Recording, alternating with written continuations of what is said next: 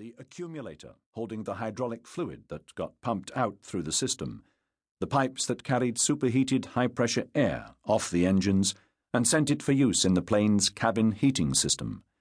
None of these things were much to look at, or remotely exciting, until, of course, they went wrong. The air pipes were what interested Carver. They were covered in thick silver colored cladding, held with plastic clips and they formed a network through the plane via valves and junctions, pretty much like a domestic water system. So he messed with the plumbing, loosening one of the junctions so that the hot air would leak from it. The junction in question was barely a hand's breadth away from the hydraulic accumulator. By the time Carver closed the equipment bay hatch and walked away, the fate of the aircraft was sealed. There was a TV on in the passenger lounge, the CNN reporter having a hard time holding back his tears as he stood in front of a blackened, burned out church.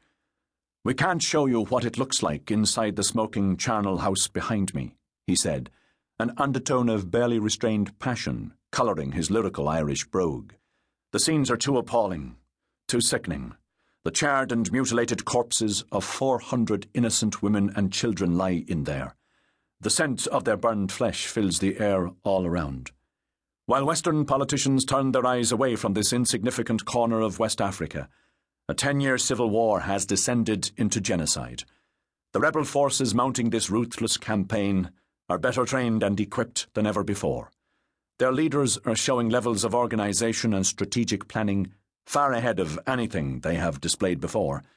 Somehow, somewhere, these merciless killers have acquired new resources, new expertise, and so as the village's few survivors search among the corpses for their loved ones, one question comes inevitably to mind Who is backing the rebels? For whoever they are, and whatever their motivation, they have the blood of an entire people on their hands. Shit! This boy's a friggin' comedian.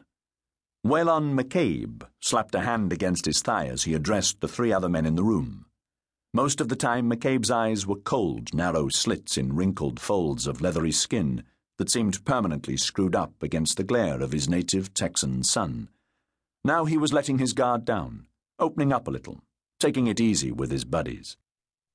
Man, I swear he's about to cry, just to show how sensitive he is. But I'll bet he don't care about a bunch of dead niggers any more I do. He's just in it for himself thinking on the prizes he's going to get for being such a damn humanitarian. Hell, he might make almost as much money out of this war as me. I seriously doubt that, boss, said one of the other men, swigging from a bottle of Molson Canadian. Well, I don't know, Clint, replied McCabe with a grin. Sure, my diamonds'll pay better, but you gotta consider the costs. He ain't had to ante up for guns and ammo, instructors to train them native boys. Here, throw me one of them beers afore I die of thirst. McCabe was a long way past sixty, but for all the lines on his face, he was still tougher and possessed of more energy than most men half his age. He had spent the past three days on the northern coast of the Yukon and Northwest Territories. From there on up to the North Pole, it was pretty much just ice. Now he was sitting in a private room in the terminal at Mike Zubko Airport, right outside the town of Inuvik waiting on the plane that would take him home. He was trying to decide whether to pursue his hunch that there were significant oil deposits in the region. The major corporations had all pulled out of the area. Oil was cheap, extraction would be expensive, and the local Eskimos, Waylon McCabe was damned if he'd called them Inuits, screw them if they felt offended, were getting uppity about their tribal lands getting despoiled. The way they saw it, the upside wasn't worth the aggravation. McCabe, however, looked around the world at where all the oil was, and where all the trouble was, and saw they were all pretty much the same places. Sooner or later, between the towel heads in the Middle East and the commies down in South America, supplies would be threatened.